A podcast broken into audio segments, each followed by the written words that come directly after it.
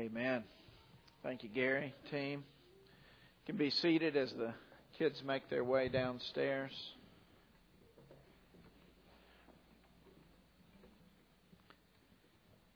How many of you have already bought your turkey? All right. There's going to be a run on turkeys in the next few days, clearly. Kim and I went grocery shopping. Uh, she got off work. Uh, gosh, when was it, honey? Uh, Thursday night. Went grocery shopping. Uh, the kids, you know, are coming in from college, piling in the house, and uh, and you know we were kind of down low. We don't carry a lot of inventory for just the two of us, so uh, we went to the grocery store. And uh, honestly, for to have these guys home for a week, we had to pull a second mortgage on the house. You know, I could not believe that one grocery buggy there could you couldn't have put one more thing in it. Granted, it could cost that much money. It's uh, it's amazing, but you're worth it, Caleb. Every penny. Yeah, and he's already eaten three quarters of it. So, uh, oh boy. Um, speaking of money, over the past few weeks, uh, we have been focused here at Tapestry on handling our money and handling our material possessions God's way. Uh, we're going to continue that theme uh, this morning on this Sunday before Thanksgiving, but we're going to we're going to tilt the theme, uh, if you will, uh, towards Thanksgiving with a message entitled "Grateful Generosity." Grateful generosity. Let me ask you something. I mean, this is just spontaneous. When I say this word, what comes to your mind? I want you to shout it out. Are you ready? Okay. Thanksgiving. Family, turkey, beat, dinner. Yeah. What else? Thanksgiving. Somebody said, yeah, that's, a spiritual answer. Somebody just came from Sunday school. Yeah. Football? Anybody? Yeah. Yeah, Detroit Lions, Dallas Cowboys. That was always kind of the game when when I was growing up. Um, Black Friday, you know, all that. When we say Thanksgiving today, those are the things that we immediately think about. Um, in our culture today, honestly, that's what Thanksgiving has become. And so every year uh, around our table, uh, for years now, around our table on Thanksgiving Day, we try to combat uh, that cultural understanding of Thanksgiving to a degree, if you will. And we do that by passing, and some of you have heard me share this over the years, we pass in our home what is called the bean candle. Okay? Around the Thanksgiving table, we pass the bean candle. Uh, we light the candle and we pass it to each person at the table. If you're wondering what the bean candle is, when Rachel was in, this is my daughter Rachel, holding the bean candle at our Thanksgiving table a couple years ago. Uh, well, how old was she when she made that? Do you, First grade, okay. They had a little project at Thanksgiving in first grade. It's glue and beans, right? And You put it in this little mold, put the candle in it, and uh, and that's the bean candle. So ever since Rachel was in the first grade, we've had this tradition around our Thanksgiving table where we'll light what we call the bean candle or the thankful candle, and we'll pass it to each person around the table.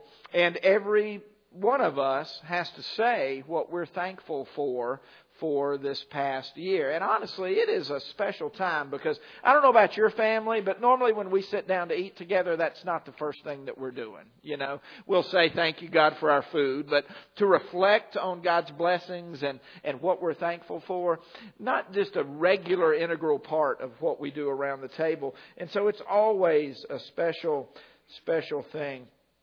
And, uh, it's a simple tradition, honestly, that just keeps us focused on what matters most. And, and for the last 13 years, uh, my mom has had lived with us, as most of you know, and uh, she would uh, join us for Thanksgiving uh, dinner and around the table we would light the candle. And I, I you, all of you know, you know, I, I cry very easily. Um, you've seen me do it a thousand times up here. Well, I come by it honestly. It's a gift that my mother gave me. And so, Meemaw, uh, around the table every Thanksgiving, she would have to go last because from the very beginning, when you would, somebody, Caleb, Rachel would start to think, she would just be in tears. And I mean, unrecoverable. You know what I mean? Just, just, it, it just touched her heart so much. And then she, finally we would go around the table. She would recover to a certain degree and then it would be her turn. And then just incoherently, she would say something through the tears and not be able to get it out. And then she would just be finished, you know. But I mean, just, just a beautiful, beautiful thing, but just so thankful, you know, at 80, 82 years old, uh, just with her family around the table and, and going through this, it you could tell it meant so much to her. And, and it would just uh, affect her, you know, on a heart level, uh, tremendous. This year, uh, we will set her place at the table.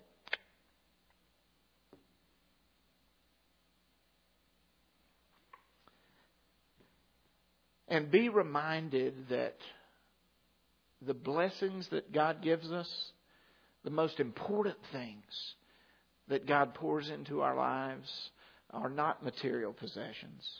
They're not the tangible things. They are the spiritual blessings that He has given to us and gifted to us through and by His grace in Christ Jesus. Eternal blessings. Thankful that we'll see her again.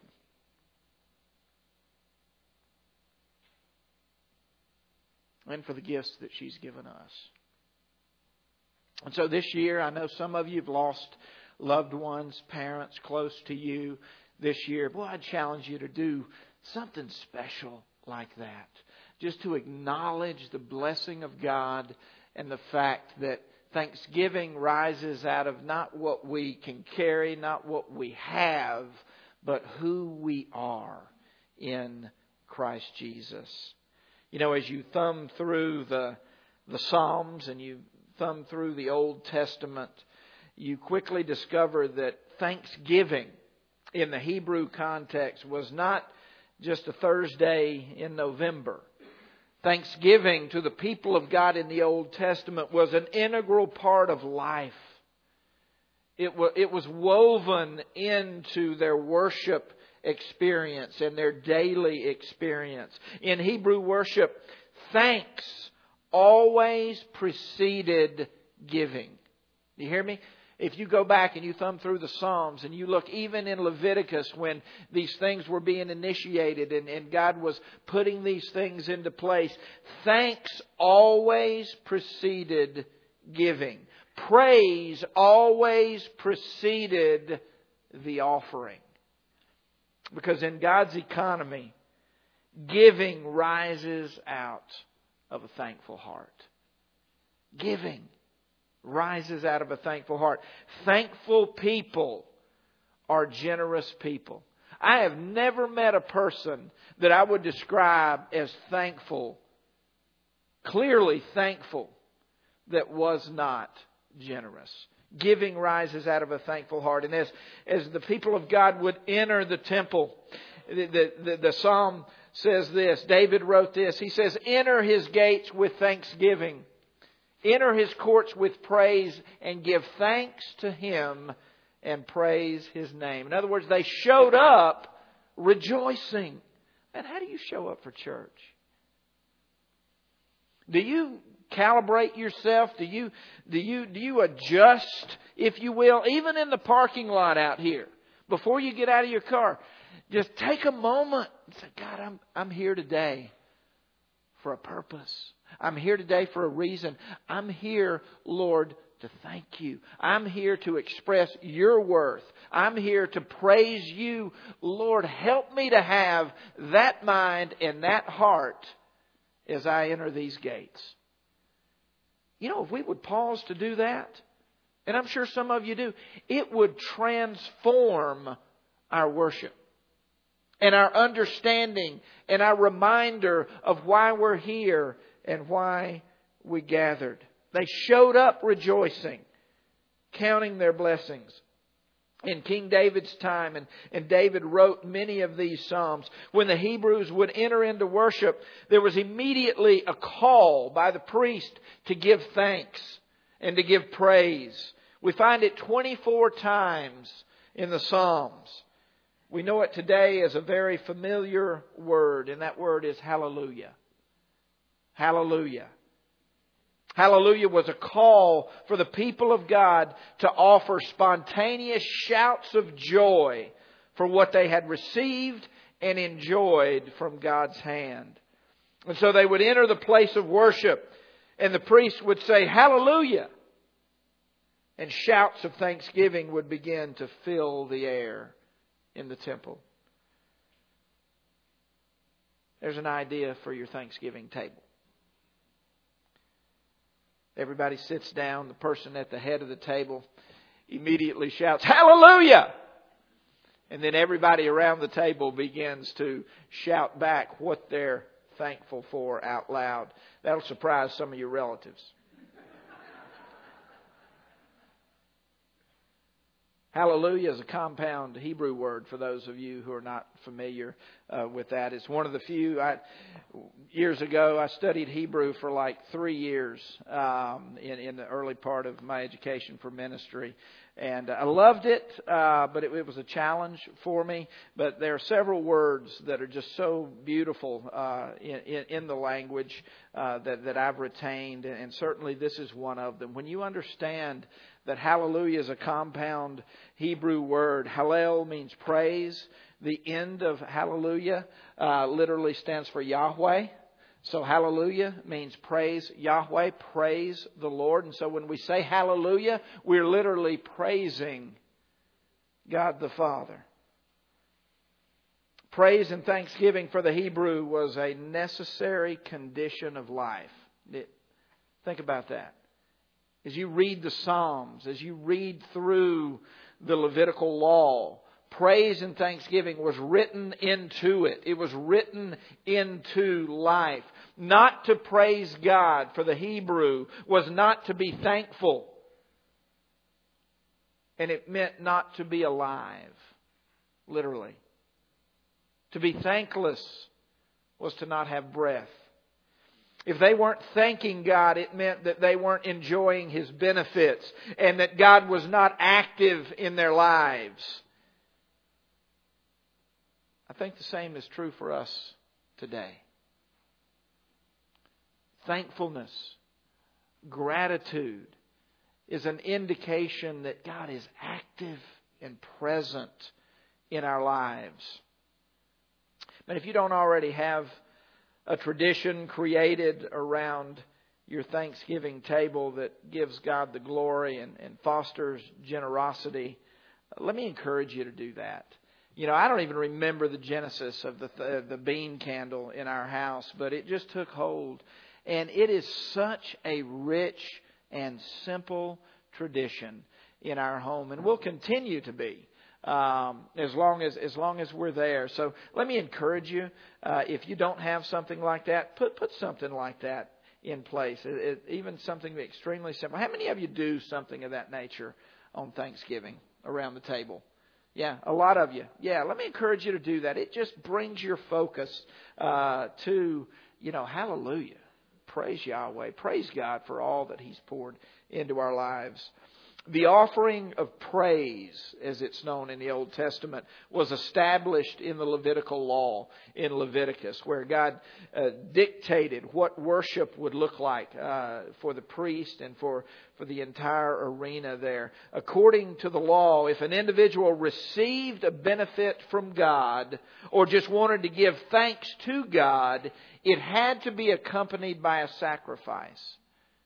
It had to be accompanied by an offering. It had to be accompanied by giving something back to God. So every thank you, God, had to be accompanied by giving to God. Thanksgiving. And in the Hebrew mindset, it should cost us something to give thanks because generosity is the sign of true gratitude. That principle carries over into the New Testament, to the Christian context, where sacrificing for and giving to God and others is the evidence of true thankfulness. It's literally the fruit of our salvation. Hebrews 13:15 the writer says this, through Jesus therefore let us continually offer to God a sacrifice of praise the fruit of lips that confess His name. Thank you, Father. And do not forget to do good and to share with others, for with such sacrifices, God is pleased. Thankfulness was woven into the Hebrew culture because praise was the public expression of loyalty to the Lord and to His covenant. It wasn't about what they had or just the good things that came their way. It was about God's character, the goodness of God, the unchanging nature of God. It was about God's faithfulness in the good times and in the bad times. That's why they praised, and that's why they gave. Gratitude was the fuel and the foundation for their giving. Let me ask you something this morning. What motivates you to give? What motivates you to give to the Lord, to the Lord's work, to give to others who are in need? What is the foundation that fuels your giving? Scripturally, it's gratitude.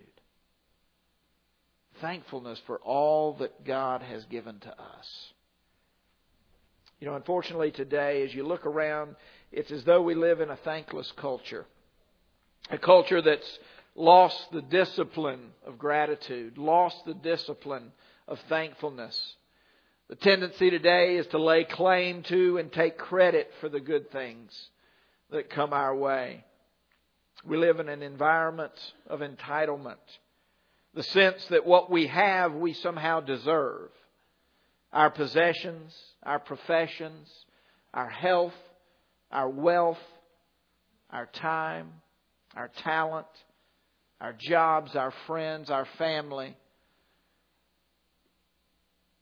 We're a people bathed in blessing. And yet so many take those blessings for granted. I share this quote a lot because it's it's so meaningful and poignant to me. It's a quote by Emerson that speaks to, to this sense of, of taking God's blessings for granted. Emerson said this. He said, If the stars came out only once a year, everybody would stay up all night to behold them. We've seen the stars so often that we don't bother to look at them anymore. Every time I see that quote, I ask myself, Phil, when's the last time you stepped outside and marveled at the night sky? When's the last time, Phil, you just looked up and said, God, you are amazing. I thank you, Lord, that you created all this. You flung these stars into the sky. And Lord, yet you thought enough about me, even in my mother's womb, to give me a purpose and to create a plan for my life.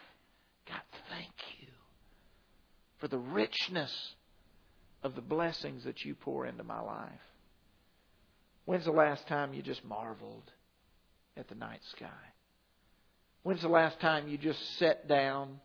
turned everything off, left the phone in another room, and just thought about how blessed you are and how much God has given to you. Not just materially. Certainly, we are blessed beyond 98% of people in this world, in this community. But all that God has given to us in Christ the spiritual blessings that He pours into our life forgiveness, the grace that covers our sins, an eternity spent with Him, bodies that are renewed and restored and that aren't falling apart anymore. Amen? No more sin. No more pain. No more suffering. No more tears. The old will be passed away, and the new will come. Thank you, Father. Hallelujah. Hallelujah. In God's economy, blessing is not to be taken for granted. In uh, Luke chapter 12. If you've got your Bibles, you can turn with me there. Luke chapter 12, beginning in verse 13. Jesus tells uh, a parable. We've already uh, shared in this series uh, the, the, the, the, story of the rich young ruler um, who, who walked away from Jesus sad. His face fell when Jesus told him that all he had to do to inherit eternal life was to to sell all of his possessions and, and give them to the poor. Here he tells a parable about a rich fool. And Jesus says this. He says, someone, or, or the, Luke tells us this. He says, someone in the crowd said to Jesus, Teacher, tell my brother to divide the inheritance with me. Okay, I want some of that. I want some of what he's got. So we see this, this, this greed begin to creep in. And Jesus replied, Man, who appointed you, who appointed me a judge or arbiter between you two? Then he said to them, Watch out. Be on your guard against all kinds of greed. A man's life does not consist in the abundance of his possessions. And he told them this parable. He said, The ground of a certain rich man produced a good crop, wealth and blessing. He thought to himself, What should I do? I have no place to store all of this blessing. And then he said, This is what I'll do. I'll tear down what I have, the barns that I have, and I'll build bigger barns. And there I will store all my grain and all my goods. And I'll say to myself, You have plenty of good things laid up for many years. Take life easy, eat, drink, and be merry. And oftentimes that is the goal of retirement, to be honest with you, in our culture. That's the definition of it. And that's what we do. We try to store up as much as we possibly can so that we'll have it for ourselves so that we can eat, drink, and be merry in the years to come. But God said to him, You fool, this very night your life will be demanded from you. Then who will get what you have prepared for yourself? This is how it will be, Jesus said, with anyone who stores up things for himself, but is not rich toward God. He doesn't say, don't plan, don't store away, don't gather these things. He says, when you do it, keep it in perspective, and first and foremost, make your priority to be rich toward God, to give God the glory, and to consistently be looking to God for how He would have you invest your wealth in His kingdom. You can't take it with you. But you can be thankful and give and be rich toward God. Paul told Timothy this. He said, Command those who are rich in this present world not to be arrogant, nor to put their hope in wealth, which is so uncertain, but to put their hope in God, who richly provides us with everything for our enjoyment. Command them to do good, to be rich in good deeds, and to be generous and willing to share. In this way, they will lay up treasure for themselves as a firm foundation for the coming age, so that they may take hold of the life that is truly life. God's way of handling our material possessions, and our money. Being rich toward Him. And gratitude for God's goodness and grace manifests itself in being rich toward God. It manifests itself in being generous and being willing to share with others and move God's kingdom forward. How many of you have heard of Giving Tuesday? It's kind of a new thing um, that's recently kind of come out and you know online and what have you. Probably in the past, I don't know, four or five years. Uh, but Giving Tuesday is the Tuesday before Thanksgiving. It's a cultural thing. Um, but what I thought we would do this year is give you an opportunity to to give, to be rich toward God on Giving Tuesday, or certainly any time uh, around that. Uh, and, and, so, what we're going to encourage you to do, I think Teresa sent an email out last week. Uh, we're, we're trying to get Bibles for every home in our partner community in Guatemala, in Vista Hermosa. Hermosa.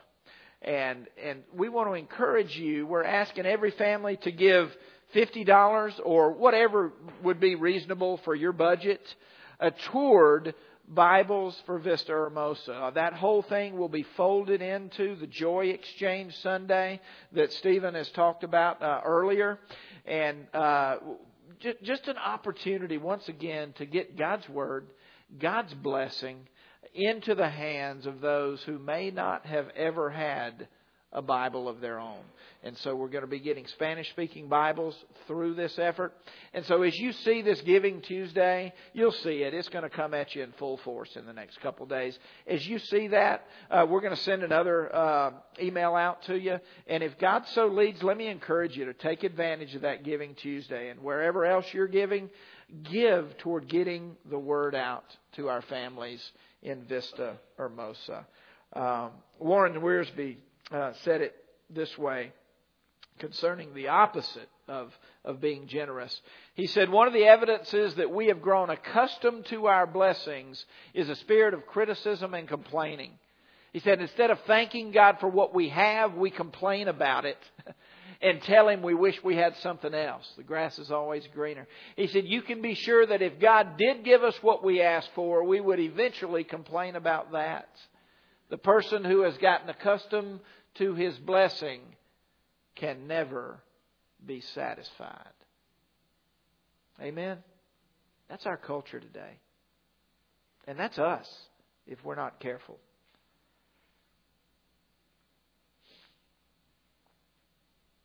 This Thursday, Thanksgiving Day, around our table, we'll have an empty chair. We'll have a tangible reminder of what matters most. God's grace, God's gift of eternal life in Christ Jesus. And I just want to challenge you this Thanksgiving to be truly thankful and to be rich toward God. Turn your attention to the screen.